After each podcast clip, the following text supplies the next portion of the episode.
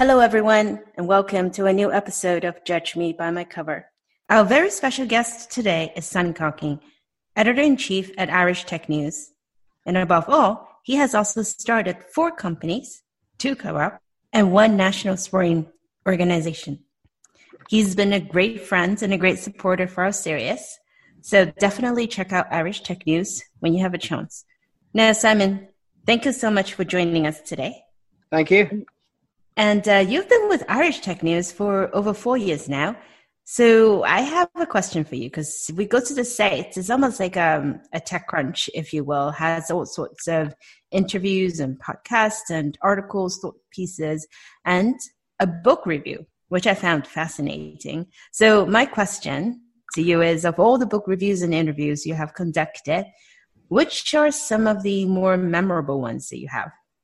Sure. Look, I mean, and I think one thing, like you say, is it's almost surprising to see book reviews. But for a while, we were reading them on uh, the Kindle, but I found that we weren't really reading them properly. Um, you start to swipe when you read on a Kindle, and you you know the, the percentage of the book left to read somehow becomes a factor.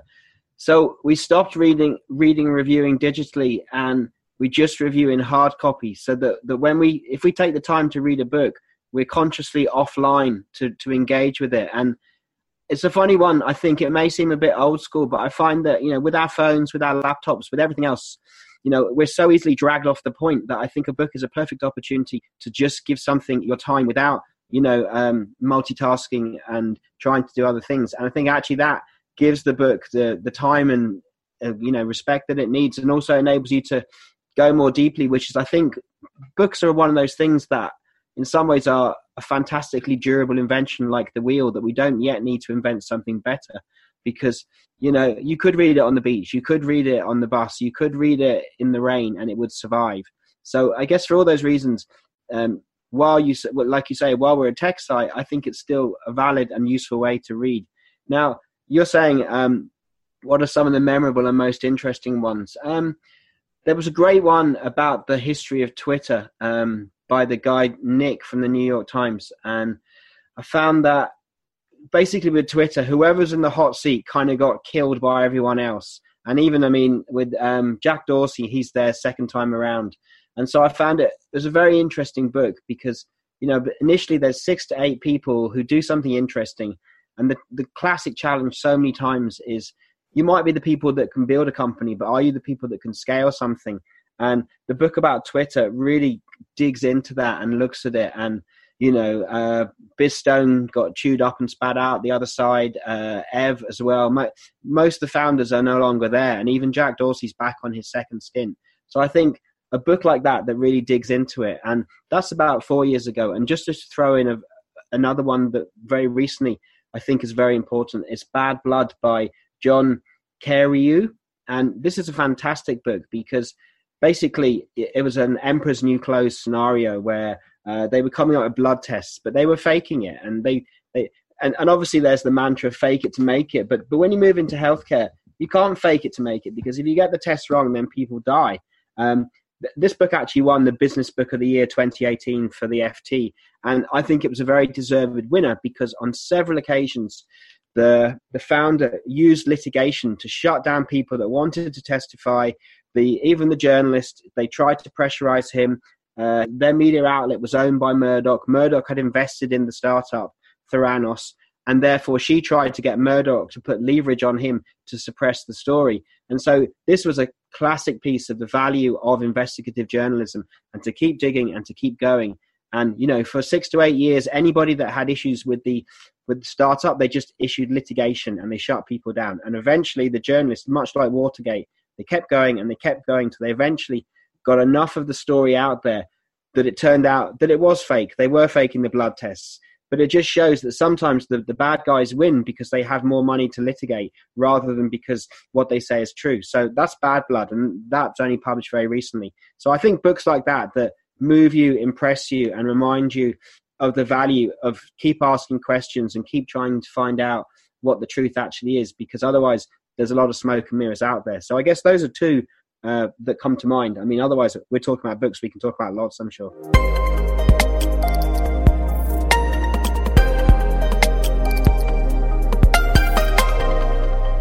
That's great, Simon. So uh, the first book you mentioned kind of reminds me of uh, Chaos Monkeys, which I read a few ah, back. Yeah. Uh, that's another classy book uh, by um, by um, Antonio Garcia Martinez, and kind of talks about the transition that a Wall Street banker uh, had to make uh, to fit into the Silicon Valley world, and how he exited his first startup um, to leave both Twitter and Facebook. It's it's very very well narrated. It's an amazing. Um, uh, read. Uh, so, slightly different uh, topic. You are a very well known advisor in the uh, ICO space, and uh, there's quite a lot of uh, predictions around the space saying that the crypto winters are over and the institutions are coming. Um, we have seen developments like uh, the JPM coin recently, and even today I've seen an article saying if this this takes off, then there is a it's just going to result in mass adoption of cryptos and all that. So what as a, as a person very very entrenched in this uh, ecosystem and society what what do you think uh, uh, lies ahead for us? Um, what excites you about the space? I think it, it, had a lot of noise and there was a lot of good and bad things that happened over the last 18 months. Um, so therefore uh, as you say institutional funds coming in uh, this is actually a sign of things normalizing. You know, basically, 12 to 15 months ago, you might raise 30 million with a a white paper, a quick little explainer video, and, and not much else. And, you know, maybe it was vaporware. Whereas, you know, obviously, if it sounds too good to be true, it probably is too good to be true.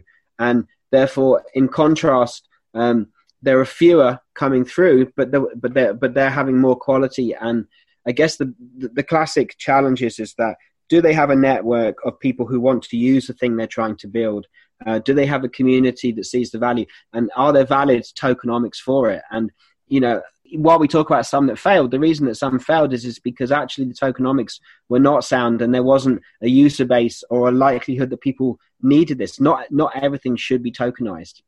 On the other hand, uh, tokenization is a fantastic way to capture micro transfers of value. And, and this is where it could do really interesting things. So, for example, um, there's one Morpheus Network that I've worked with, uh, and Charlie Shrem has as well, and they're they're doing supply side logistics. So on one hand, that can sound boring, but on the other hand, this is the classic issue when you're moving stuff from one from one international country to another. You have to cross borders, and there's a lot of paperwork, uh, red tape, and bureaucracy. So if these things can be resolved beforehand, then potentially you can have more seamless trade when you move across borders and, and tokenization could enable you to cover a lot of the checks and balances that need to take place, but in a quicker way. So, so this is something that has a valid use case, and already they're they're in, they're working with IBM, they're working with um, several other shipping companies because it makes sense. So, therefore, you know, I, I guess the problem is is that mainstream media like so my my mum you know would be very worried that i'm working in this area and she'll send me newspaper cuttings that she read in the telegraph that Bitcoin's bad and everybody's going to get scammed. And, and the thing is, is that mainstream media has massively oversimplified the story because if you just write about, okay, it, it's hard to write about 8,000 cryptocurrencies or the top 100 or even the top 10. So therefore, instead, mainstream media has kind of had a Bitcoin bingo article approach. Wherefore, you know, you talk about tulips, you talk about the South Sea Company, you talk about you know the, the pizza that was bought at 20,000 bitcoin. And and this you know it's a more complex subject than that. But unfortunately mainstream media just focus more on the potential for scams and also the the potential rise in value. And, and and this distorted away from more mundane but more practical things. I mean also if we talk about bitcoin and crypto and this is something for Theo as well. Like financial services is the logical area where it begins first, because if you want to talk about capturing micro measures of value, well, well, money is the most fundamental capture of value. Uh, obviously, it spins out into other areas, energy and other things, but it makes sense that it will come in fintech first, and this is maybe less sexy, more complex to explain. So therefore, you're kind of asking me, how's it going? And I think I think it's that you know the hyper expectations and into the value of actually building things, which you know you might you might you might raise 30 million in a weekend but it's still going to take you six to nine months to build a product that's road tested and bug tested and everything. So i think it's that mission that that clash between lazy stories about bitcoin and the reality of building good products.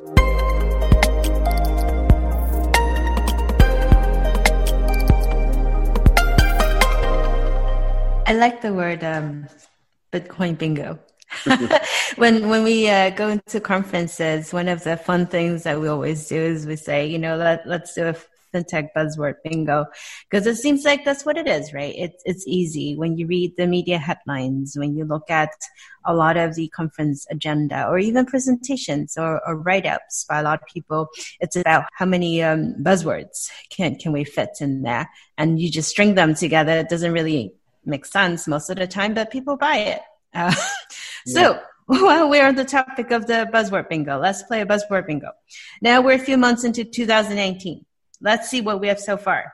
Hashtag startup funding, hashtag open banking, hashtag voice, and hashtag AI. Um, yeah. It's a lot of buzzwords. Um, those are all the trends that people have been talking. Um, let me ask you this from your perspective while we're talking about things that are more practical and realistic how do you think the rest of the year is going to go? Um, beyond you know what we typically cut and paste every year that we say oh we're going to be focusing on customer experience. We're going to be leveraging the opportunities of open banking. Where, where, do you think we are actually going to be doing this year? Yeah. Yeah look i mean I, I think it's a good question and i think it's you know the classic thing that you know we overestimate how far we'll come in a year and we underestimate how far we'll get in 10 years. And you know, if we're talking about voice, um, e- even within the UK, there's probably 12 to 15 different accents. Say they're from Liverpool or Newcastle or the South or Scotland. I mean, and, and you know, and as a human, I went to Scotland and I met my friend's girlfriend, and she said something to me. And by the third time, she said, "You don't know what I'm saying, do you?" And I was like, "Look, I'm sorry. You know, I just don't understand what you're saying." So, you know, therefore uh, like on one hand, machine learning and you know, like the, they threw all the data at, at the AI and it worked out what cats were, so that's pretty cool, you know. But on the other hand, vo- voice voice is an interesting and complex thing to get right, and I've and I've even I've already read some interesting articles about potentially Alexa and things like that may change the way we speak because we know that there are certain ways that if you phrase something, Alexa understands it, and if you phrase it the other way, um, it I guess there are some like English, for example, has many meanings. So therefore, there are so, like if you said play by Moby, it wouldn't necessarily recognize that play was the song by Moby. It might think you're telling it to play Moby Dick or to play something by Moby. So there are still subtleties in voice that are still interesting and challenging for for voice based banking, for example, to, to understand. So it's an interesting one, and I guess what, why am I saying this? Because because you're saying, well, how does the year look? And I would say that um, it could still be a while before quality that we would like and we'd expect, and therefore, you know, potentially you're still going to need humans to do some things because um, voice banking can't get everything right. And, and what happens if you fall into one of those edge cases where you know maybe someone has a, a problematic name and, and, and, and the banking misunderstands their name. So I guess it's the thing. It's like you know we watch Minority Report. Minority Report was about 17 years ago, and therefore we think why can't we have it all now? You know, and then you know so we have these crypto winter, these AI winters where we go up and we go down in terms of how fast things can happen. Um, now I think movies like that or like her, you know, are, are really useful because sometimes I think the, the, the, fictional and imaginative space are where we can sketch ideas out much faster and then go back to the developers and go make it so because we're freed up from the, the logistics of what is really possible. On the other hand, I think it takes longer than people realize to make to make it work well. Um, so therefore, you know, the rest of this year, I guess, uh, as Aaron mentioned with uh, Morgan, you know, and and their cryptocurrency, the big boys are coming in, but at the same time, they've also been sitting on the sidelines to watch and see. So you know, they've learned from all the mistakes that been made have been made over the last eighteen months. And in some ways, that's quite a logical play. You know, why why put your your resources and your until you can see w- w- the best way to go on it. And therefore, and also, I guess I know this in a different way because we've been talking to investors and saying, right, are you moving into the crypto space? And they're like, no, no, no, no, too wild west, too risky look at that guy who died and there's 180 million in assets and nobody knows, you know, and now it turns out maybe it's a scam. I don't think we've heard the end of that story. So, so I guess institutional investors on one hand have a conservatism where we'd like them to move faster, and yet on the other hand, it's logical because they have more due diligence and more uh, areas where they have to make sure that everything's right before they invest. So therefore, the money is coming in, but it's coming in in you know in a like in sandboxes in smaller areas. So, and I, I guess I guess the thing is leading up to the winter of 2017 and into early 2018, everybody thought that you know John McAfee, Bitcoin will go to 100,000. We're all going to be mega millionaires. Whereas you know it's still performing in a very interesting way, but you know the the the, the, effect of reality is, is is bringing things back to a more measured orbit, and I think overall that's a good thing. So you know we're in a hype cycle but hopefully with with less massive swings i mean crypto used to go up to, up or down 10% a day which is insane compared to you know the rise of the Dow or other places. So 2019, I think it's still exciting. Um, I guess one more thing is back in the day, 15 years ago, we had an environmental education company, and we were advocating to people about going off the grid and renewable energy, and you know, uh, electric cars. And and people were there's a lot of resistance, and it's interesting to think that in 15 years we've actually come a really long way. And if you fly over Europe and you see all the windmills, you know, things things have happened much faster than maybe we thought were possible. Even though if it feels now that things are moving slowly over the next six months, so I'd say 2019 will just continue in that way. Some things move slowly, but if you could see a bigger picture, we've actually come a long way.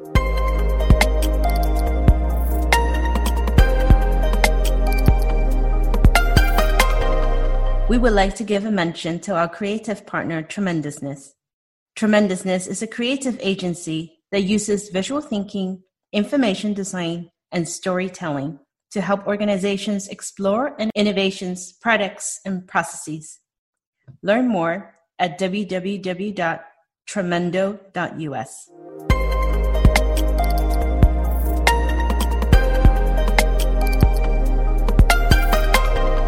That's very true, Simon, because uh, there was a conversation about a couple of weeks ago when I was at an event about open banking, because when open bankings uh, happened, the, regulation came into effect uh, in Jan last year. Uh, people expected some kind of a revolution, some kind of uh, uh, a breakthrough technology or breakthrough concept, really what has happened since then is the banks have opened up their customers transaction data that they had on in their uh, in their systems. And there are lots of downstream systems that are actually consuming that data.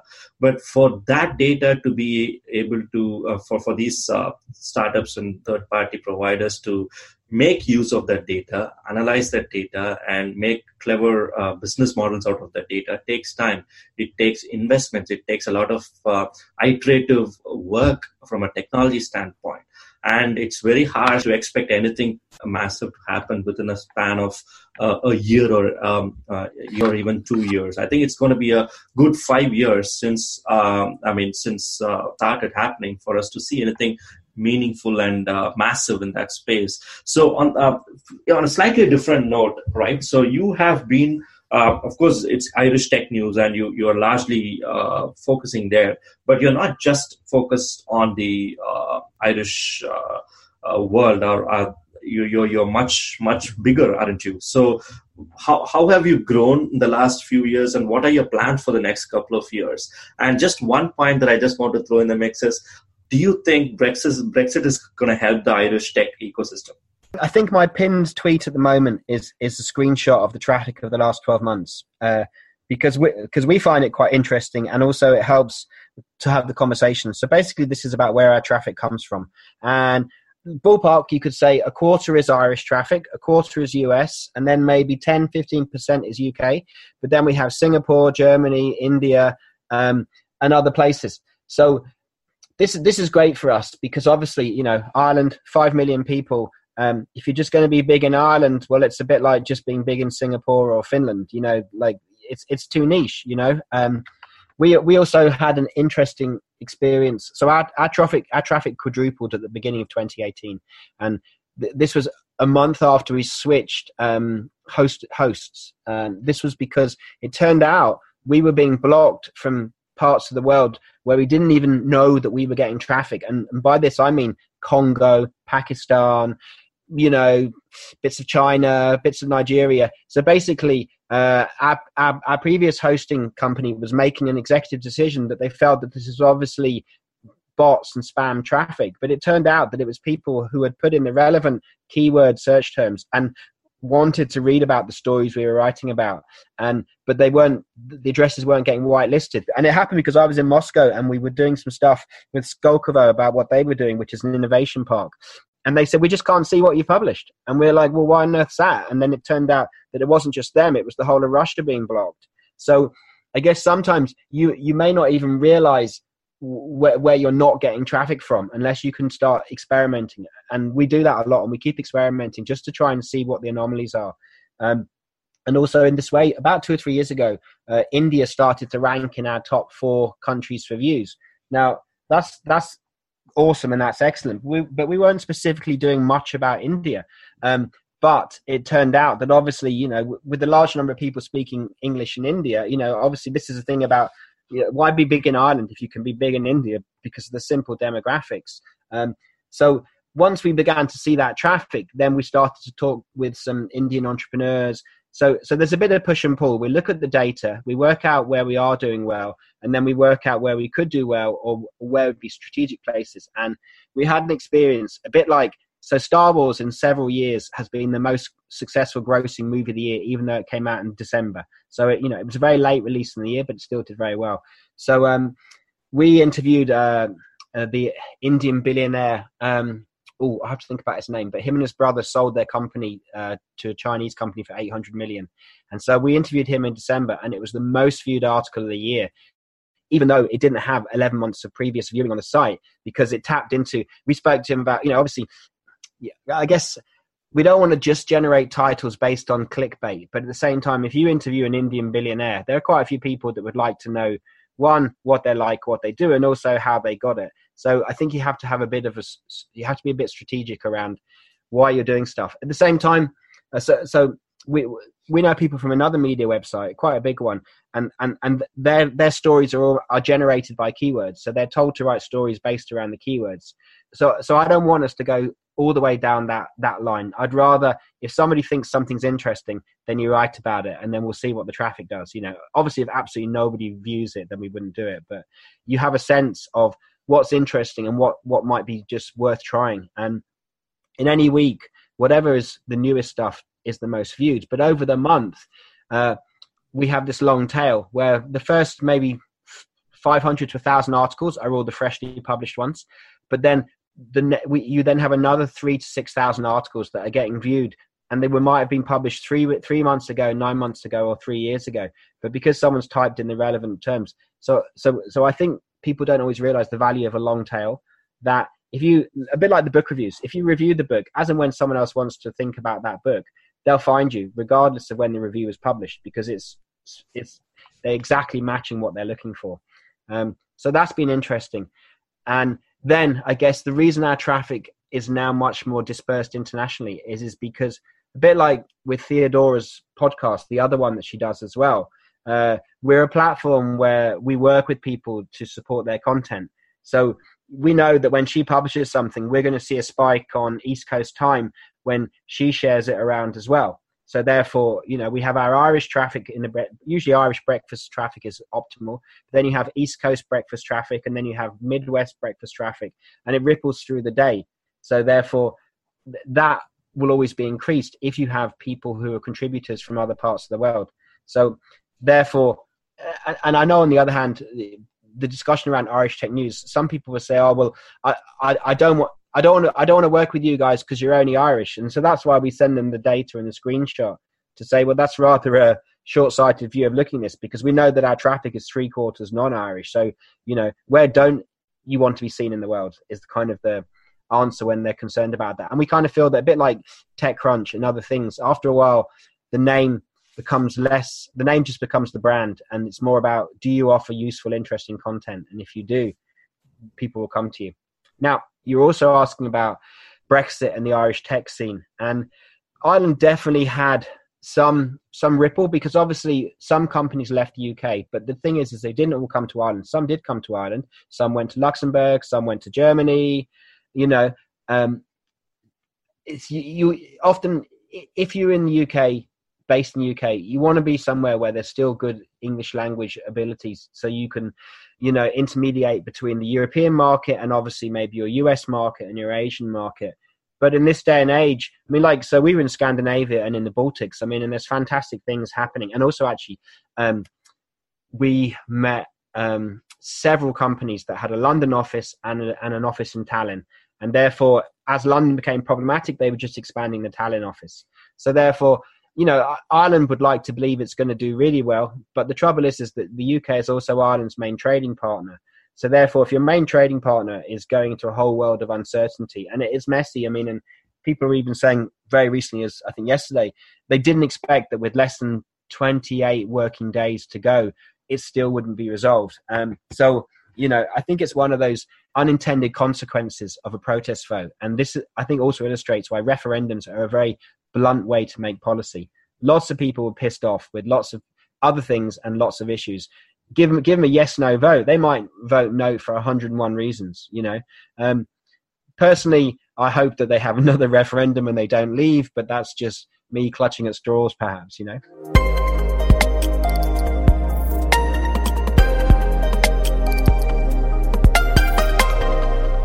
Let me ask you this, Simon. If you were to have a chance to interview two authors, past or present, who would that be and why? It's a good question, and it's a it's a difficult question because um, with the with the Bad Blood, I enjoyed reading it, but in some ways, I feel that maybe they put everything on the page, so I'm not sure I'd get more out of talking with them. Uh, on the other hand, uh, we've reviewed several of Brett King's books, and at, at this stage, I quite enjoy his books. You know, they're that you know like i mean the last one was called bank 4.0 but generally he manages to, to get out of you know they're, they're quite interesting and they address quite a wide range of issues so to be honest i would say actually if, if one of the authors would be maybe to get to get brett and maybe chris skinner in together and and and, and have a, a conversation where they all disagree with each other and they all you know very uh, intelligently just show why the other one's full of shit kind of thing, you know. So I think you could be, be a bit like the who would you like to have for dinner kind of thing. So I, th- I think th- those are guys who I've enjoyed interviewing, following what they do, listening to some of what they do, and you know they, they and then you could probably throw in Dave Birch as well because we've all, he did before Babylon before Bitcoin as well. I and was going to say yeah, throw Birch in the picture. Yeah. that would be fun. And I mean, and you know, like I mean, he I'd say he's definitely a contrarian. You know, so I, I think put them in the mix, and on one hand, you'd have an interesting conversation, but you also might end up having new ideas and new perspectives on things because these are, and also the thing with Chris, for example, is he you know he was off in Rwanda and so Africa's been super interesting for innovation you know like I I lived and worked in Namibia in 99 and so even back then you could just see everyone was on their mobile phone you know, it wasn't necessarily connected to the internet, but already everyone was using phones. So then when M-Pesa comes along, maybe a decade later, it's no surprise that it picked up in Kenya because you know down in Namibia where we were, they were already on their phone anyway because it was too expensive to have a landline, and therefore you know vicariously through Chris when he was in Rwanda and some of those countries, you know Rwanda is is is super innovative and doing a lot of very interesting tech related stuff.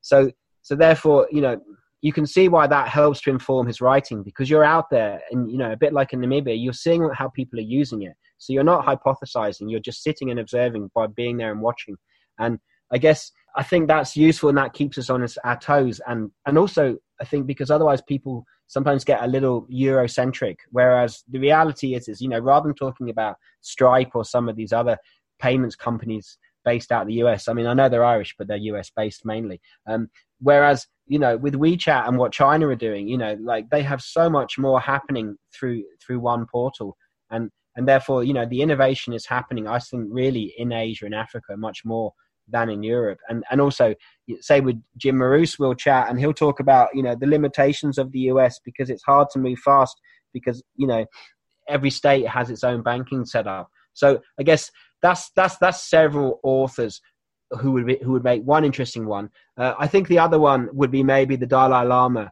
because he's a very interesting guy, and you know he uses lightness and humor to yet still he doesn't not address complex and difficult issues, but you know that he's still personable. And you know, I was watching an interview with him recently, and he was saying everyone you deal with, even if it's Mao or these other guys, you know, they're still people, and therefore, you if you can work out a way to create empathy with someone, you at least have an, an ability to have a conversation with them, even if you don't agree with them. So, you know, I think someone like the Dalai Lama, you both enjoy your time, but you probably learn a lot from it as well. I love that. That's really, really good ideas. Um, we might actually be able to make the first part happen. Not sure about the second one.